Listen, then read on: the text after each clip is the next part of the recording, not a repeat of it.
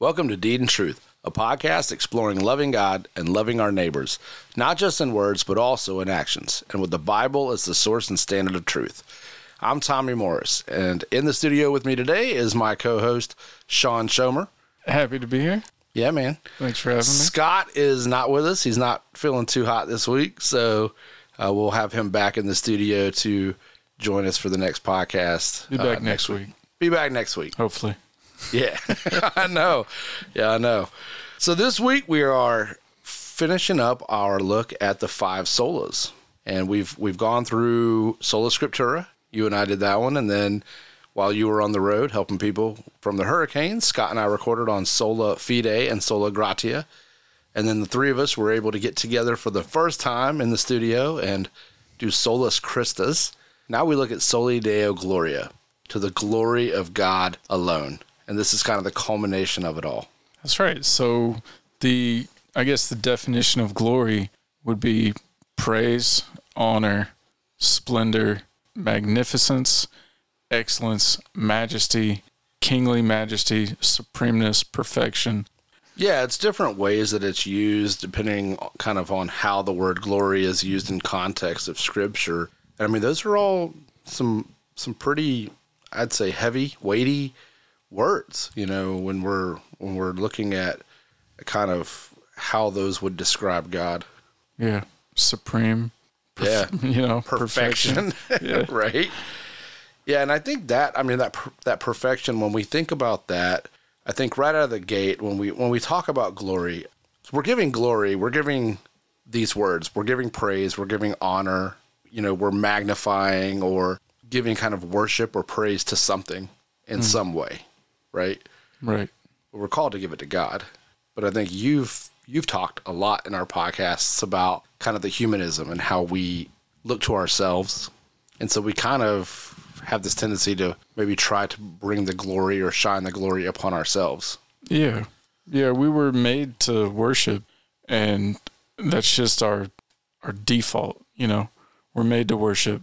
We were created to worship God, but falling short in sin and all that, we still have that worshiping nature, wanting to worship something. So we, we fill that empty hole in our heart, that God sized hole, we fill it with something else. Our self, any you know, any kind of idol we want to fill it. It can be, you know, money, yourself, I mean, work, anything, but your your worship is or our worship is pointed in so many different directions. And when we get saved, we, you know, we understand where our true worship truly is and where it should be. And uh, we give praise, honor, and glory to God alone. Yeah, and that's what we want to look at today that everything from creation all the way through scripture to our salvation, all of it is for the glory of God alone. It's not for our glory, it's not for us to shine, it's not for us to bestow that upon anybody else. You know, that honor is for God and God alone. And that's what we want to look at today. And, you know, one of the things uh, that we, you already mentioned is that we have fallen short. You know, that when, when we think of the, the part of the definition that you read was perfection, that if glory represents perfection, well, Romans 3:23 says all have sinned and fallen short of the glory of God. We've fallen short of that perfection. You know, we don't measure up to what is needed for salvation. You know, and I think that that points back to you know a lot of our our other episodes on the five solas when we did faith alone and and grace alone. Those things are are needed because we could not in ourselves achieve that perfection. Yeah, it had to be God calling us out of the darkness and through his grace through Christ alone, through faith in Christ alone, we're saved and it's and it's not our own doing so that you know Ephesians 2 so that no one may boast. You know our, our salvation is not even our salvation is to God's glory. Like we didn't do anything for, for you know for this salvation. Otherwise it would you know it'd be works based if we if we did even if we did an ounce of something for our salvation then we would have we would have bragging rights so to say like, oh yeah, I, you know, God did most of it, but I did this one thing, you know, or I did these two or three things. We did none of it. we we have fallen short of the glory of God, and He had to He had to rip us out of our darkness, out of the darkness, and put us into the world of light. Yeah, we were dead in our trespasses. Yeah, He had to quicken us and bring us to life. yeah, and even our salvation is to God's glory. I mean, everything is to God's glory. And so in that, and the fact that we fell short, in the Old Testament, God gave the law. And the purpose of the law wasn't to bring us to perfection. The purpose of the law was to show us our sin and to show us how we have fallen. It was kind of like a mirror that we look in and we see our sin. So Romans 7 7, Paul writes about about this aspect of the law, uh, revealing our sin. He says, What then shall we say? That the law is sin? By no means. Yet if it had not been for the law, I would have not known sin. For I would not have known that what it is to covet if the law had not said, You shall not covet. So he's saying that the, the law pointed out sin. It it showed we are violating these commands of God. We're violating the character of God when we do these things. And so the law was was just there to be a mirror to show us our sin, to hmm. show us that we're not perfect. Yeah, there was a lot of them too. Like in Deuteronomy, where it, lays out like all the law and whatnot, and like everything they had to do, like in the Pentateuch, you know, just to like all the sacrifices and you know, whenever this happens, you you bring your bull and you you know you sacrifice him, you throw the blood on the altar, you burn the fat, you do this with this, you know, and like all the all the sacrifices, like all those were like a, f- a foreshadowing of Christ. Yeah, and all the washings and, Yeah, everything like that had to happen. The, the washing, and you know, you're unclean. You go outside the city for X amount of days, and then you can come back, and then you have to do all these sacrifices, and then through the law where where it talks about like where it goes into like the sabbatical year and everything like leading up to it, and like all the do's and don'ts and this and all that stuff. I mean, it's like there's no way. There's no way we could have kept any of that like perfectly. No, and they had to keep doing it over and over, Yeah. right? It was it wasn't like you do it once and then you're good for life, Yeah, it was uh, like repetitive, like all the time. which is why we needed a savior, Yeah, which was the the whole thing of Jesus coming to be that once and for all sacrifice. And this this takes us into the, the point that we did an episode on sola scriptura and and scripture being sufficient. And the thing about scripture is that we we have to remember that it, it's not about us. Once again, it's not about our glory. You know, the Bible isn't about us. We're not the heroes of the story. Hmm.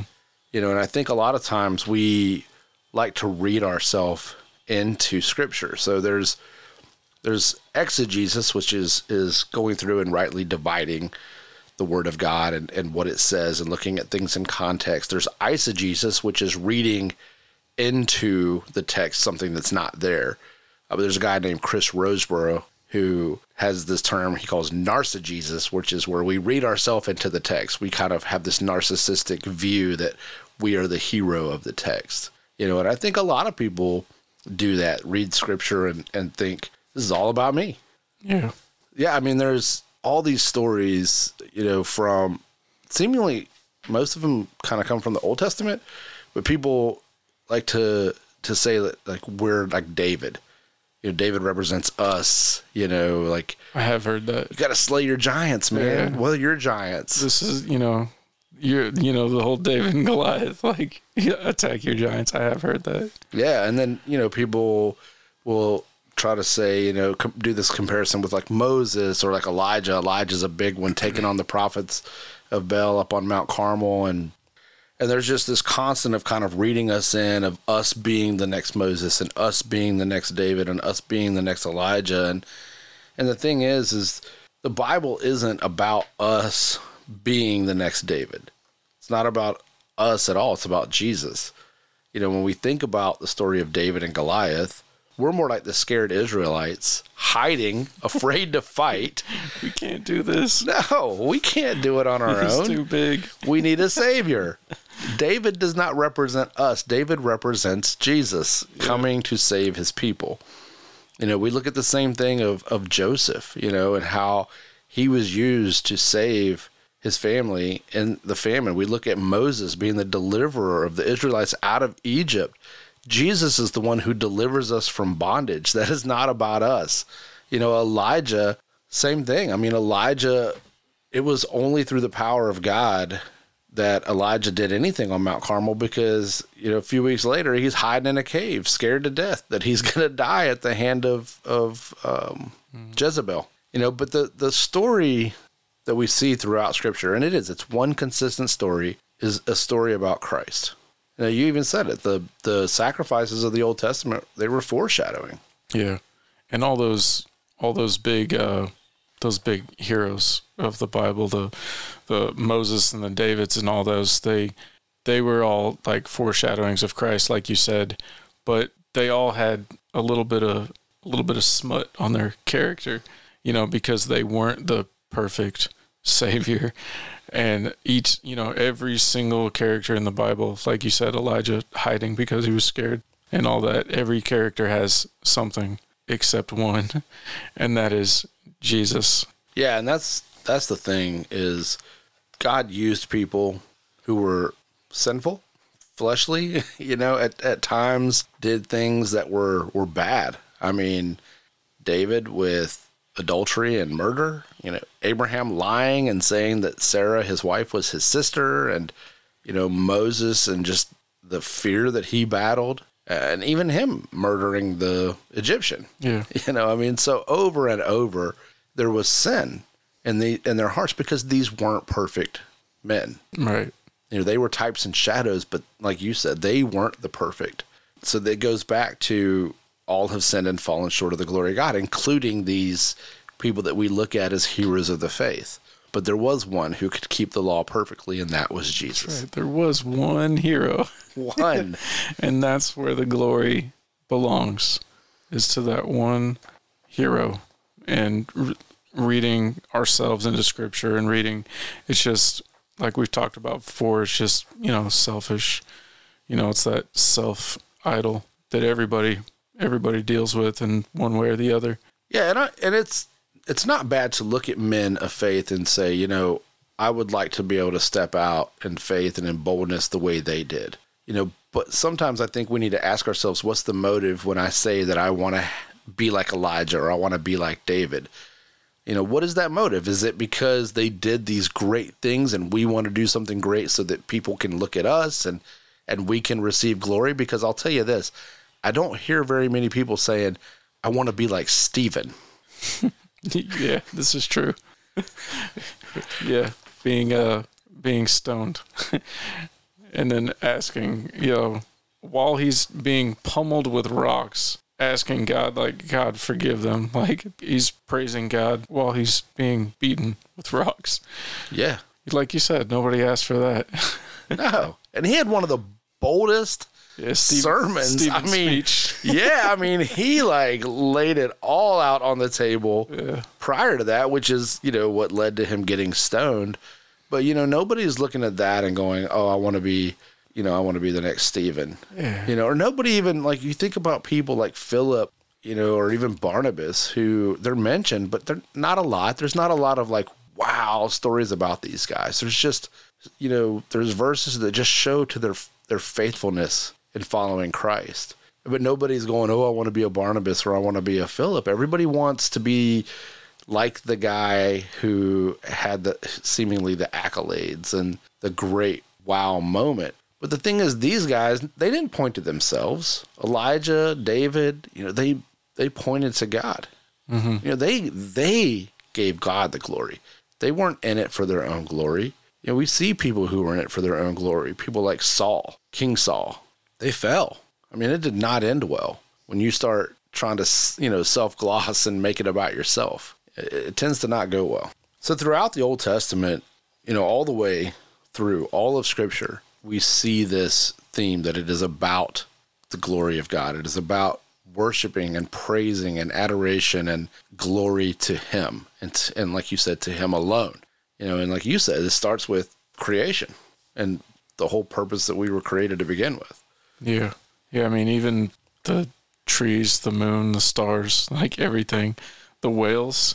I saw this cool YouTube video of like the stars. They aimed a super high powered uh, microphone into space because they were looking for aliens or whatever, and they aimed it on like a cluster of stars, and they you know they were getting sound like from the stars, and it kind of sounded like kind of like a messy violin. You know, I was making like a like a stringed instrument instrument sound. And then they aimed it at like another big star, and it kind of made like a like a thumping kind of sound, like a thump thump thump thump thump thump, kind of you know like a little bit of a bass sound. And then that, so they they took like the clips of the stars and the whales, and like put them together, and it it kind of made like a song of creation singing God's glories. That's pretty cool. And you know the birds. You know, th- think about like the birds chirping, and they're.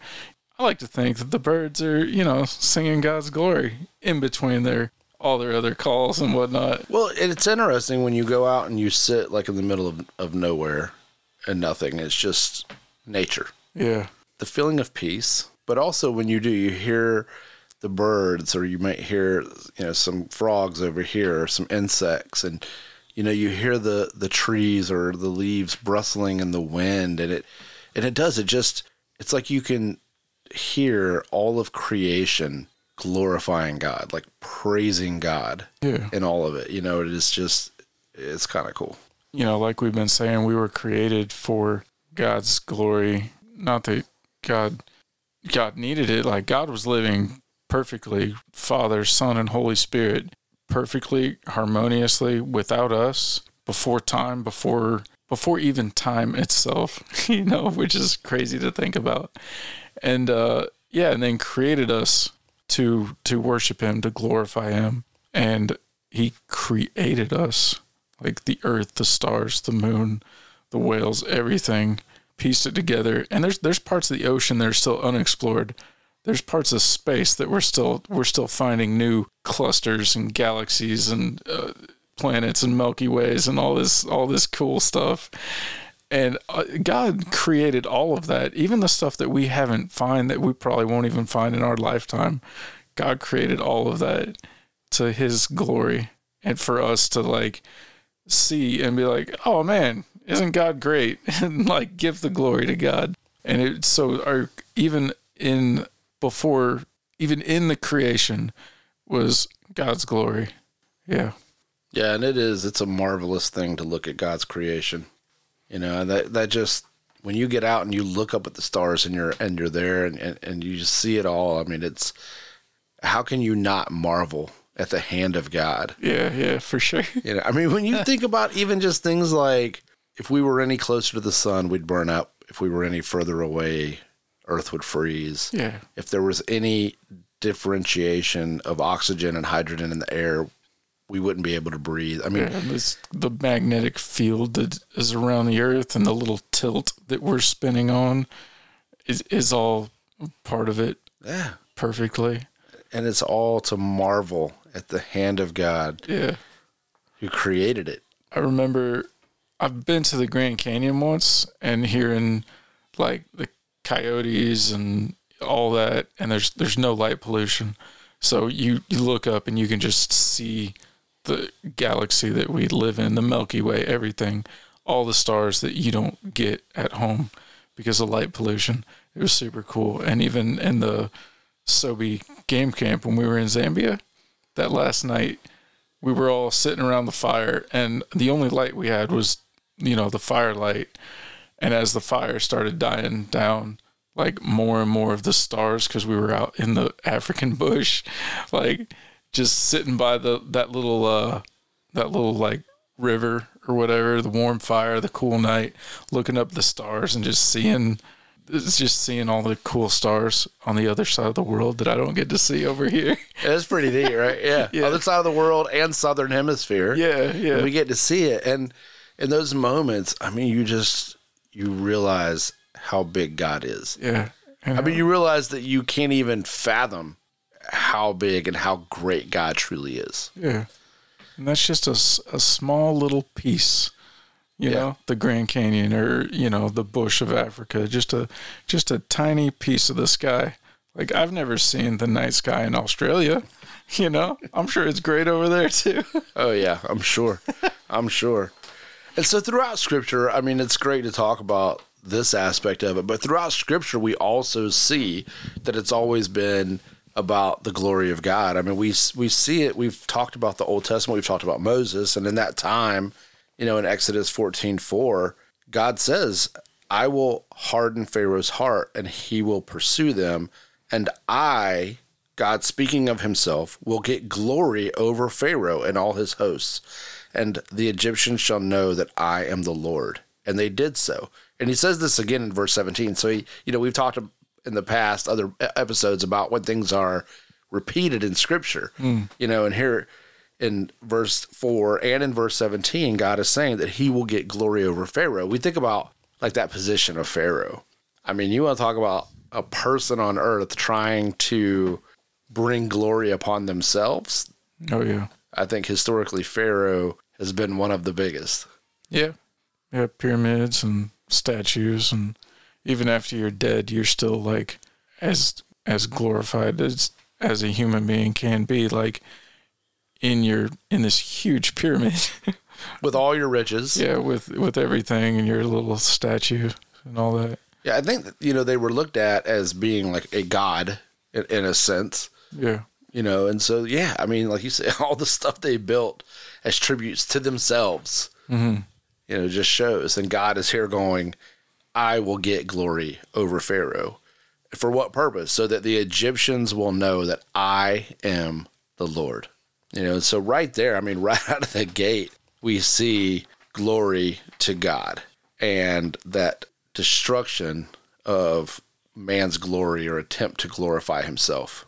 Yeah, in First Chronicles twenty nine eleven, yours, O Lord, is the greatness and the power and the glory and the victory and the majesty. For all that is in the heavens and in the earth is yours.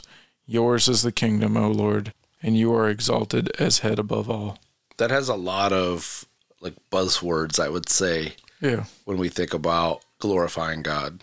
Yeah, like we touched on in the beginning greatness, power, glory, victory, majesty. Don't really hear the word majesty used much anymore. No, you don't really. Yeah. yeah, yeah. That's right.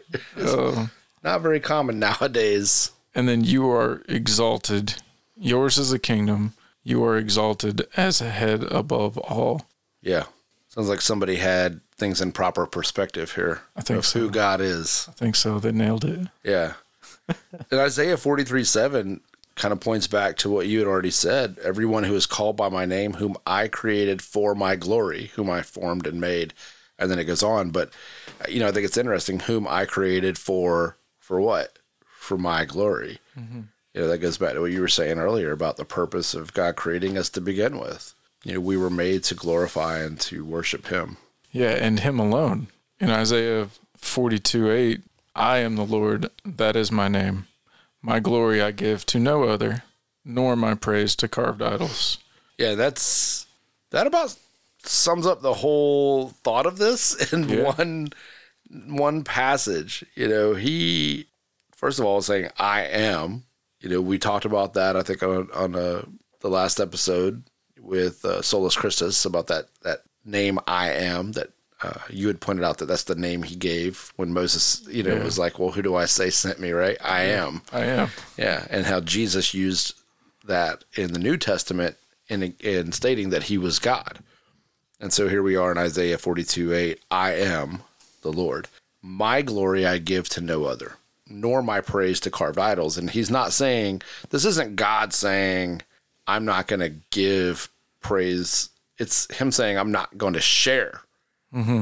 You know, throughout scripture says God is a jealous God. And I and I've heard some people take issue with that. Like, oh, why is God jealous? Yeah, jealous gets a, a negative connotation in our vocabulary. But yeah, and uh, I think the El Kanna, I had this book, the the names of God, and I think it was El Kanna was jealous God, and it pretty much touches on that. Like he will share his his praise and his glory with no other.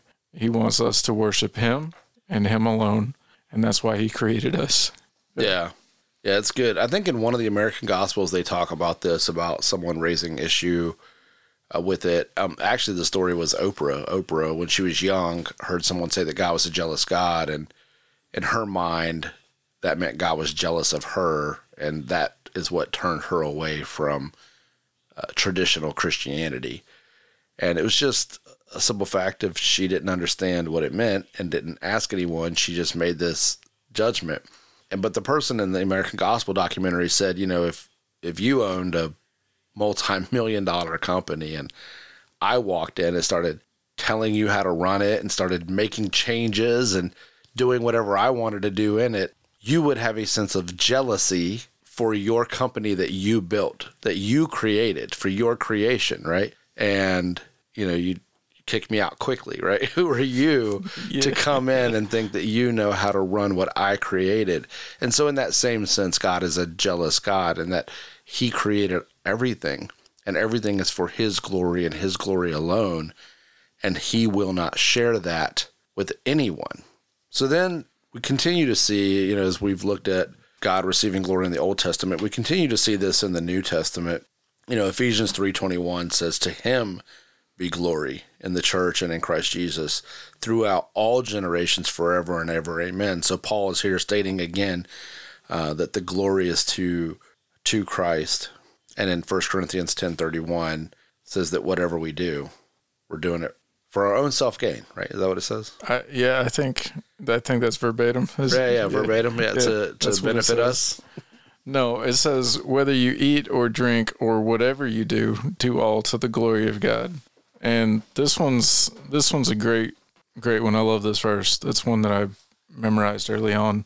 It would help me a lot just walking throughout my day, even grocery shopping, you know, just little stuff like, you know, I get frustrated with the dude in front of me who's taking way too long to like pick out his milk or whatever. It's like, okay, like, so whether I'm grocery shopping or driving down Highway 98, like, do all to the glory of God. And so this was a good reminder but yeah, it is everything we do. You know, whether you know Paul was in prison to God's glory. It's it, it, everything you do. It doesn't say like, hey, when things are good and you're happy, give God glory. It says, you know, and it gives us two examples: whether you eat or drink. And then the very next line, whatever you do, do all to the glory of God. So it doesn't it doesn't just stop at eating and drinking. You know, we say a prayer before we eat we, you know, talk about God around the kitchen table, which is good, but it doesn't stop at the kitchen table. Like it, take it, take First Corinthians ten thirty one into your life, into driving, grocery shopping. What, what if you're in prison? Like, give give glory to God. Yeah, and I think too it'll help us in walking out holiness when we think, is this thing I'm doing going to bring glory to the name of Christ? Mm-hmm. Or is it going to be something that might smear might smear his name? Yeah. You know, or bring you know, bring a bad testimony. You know, and so we think about that. Like in everything we do, are we glorifying God? And our attitudes. I mean, like driving on ninety eight. I mean, your attitude gets tested yeah, in the traffic here, and it's it's something I'm more aware of ever since I put the Live Oak and the and the Deed and Truth podcast sticker on the back windows. I'm a more, I'm a little more aware of of how I drive. Yeah, and, you got a little, you know, little accountability button yeah, on dude, your back window. It brings some quick accountability. You're like, oh yeah, somebody's gonna look at those stickers and be like, why's this guy driving like a maniac and acting like a jerk? yeah. But yeah, I mean, we're supposed to do everything to the glory of God, even the the most mundane things. I mean, we've I think we've talked about that before. Um, that sometimes we act like it has to be, like we were talking earlier, the grand gesture, the big thing that the big man of faith in the Bible did. But honestly, I mean, folding our clothes, if we're doing that and the dishes and the mundane tasks of everyday life, if we're doing it to the glory of God, is an it's an act of worship. We can have a heart of worship in the most mundane things we do because we're called to do everything to the glory of God. And, and if if that simply means being a good steward of the things that He's blessed us with, then so be it. We are doing that to the glory of God. That's right. So Philippians 2, 9 through 11, just want to read that one real quick too, says, Therefore God has highly exalted him, speaking of Christ, and bestowed on him the name that, that is above every name, so that at the name of Jesus every knee should bow in heaven and on earth and under earth, and every tongue confess that Jesus Christ is Lord to the glory of God the Father. So here just again showing that all glory is to to God, all glory is to Christ, and that in the end every knee will bow and every tongue confess.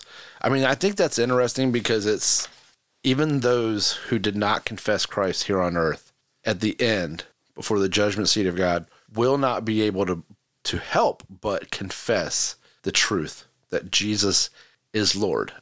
It'll be too late, but at some point, everyone will see and understand who Christ is. Mm. You know, and it is for his glory. And so, all the way to the end, it is pointing to the glory of God.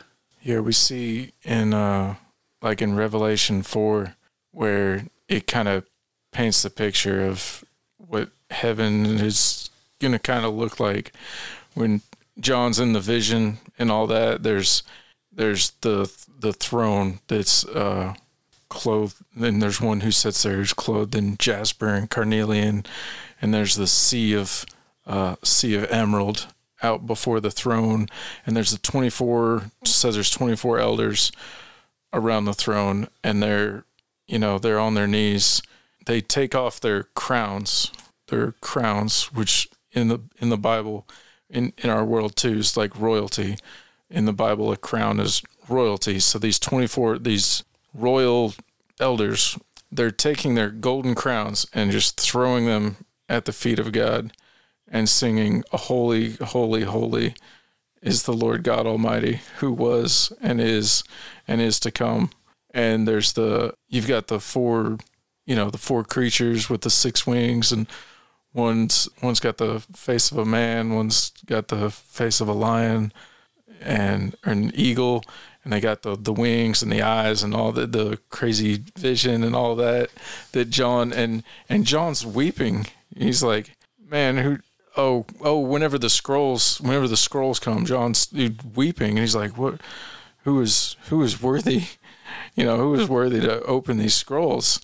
And uh, one of the angels is like, hold on, there's there is one who is worthy. One. yeah. And there's this little spotless lamb, you know, next. And it's the lamb is Jesus who is worthy. Uh, you know, worthy is the lamb who was slain. Worthy is the one who conquered the grave. And then it goes into opening the scrolls and all the all the other stuff in Revelation.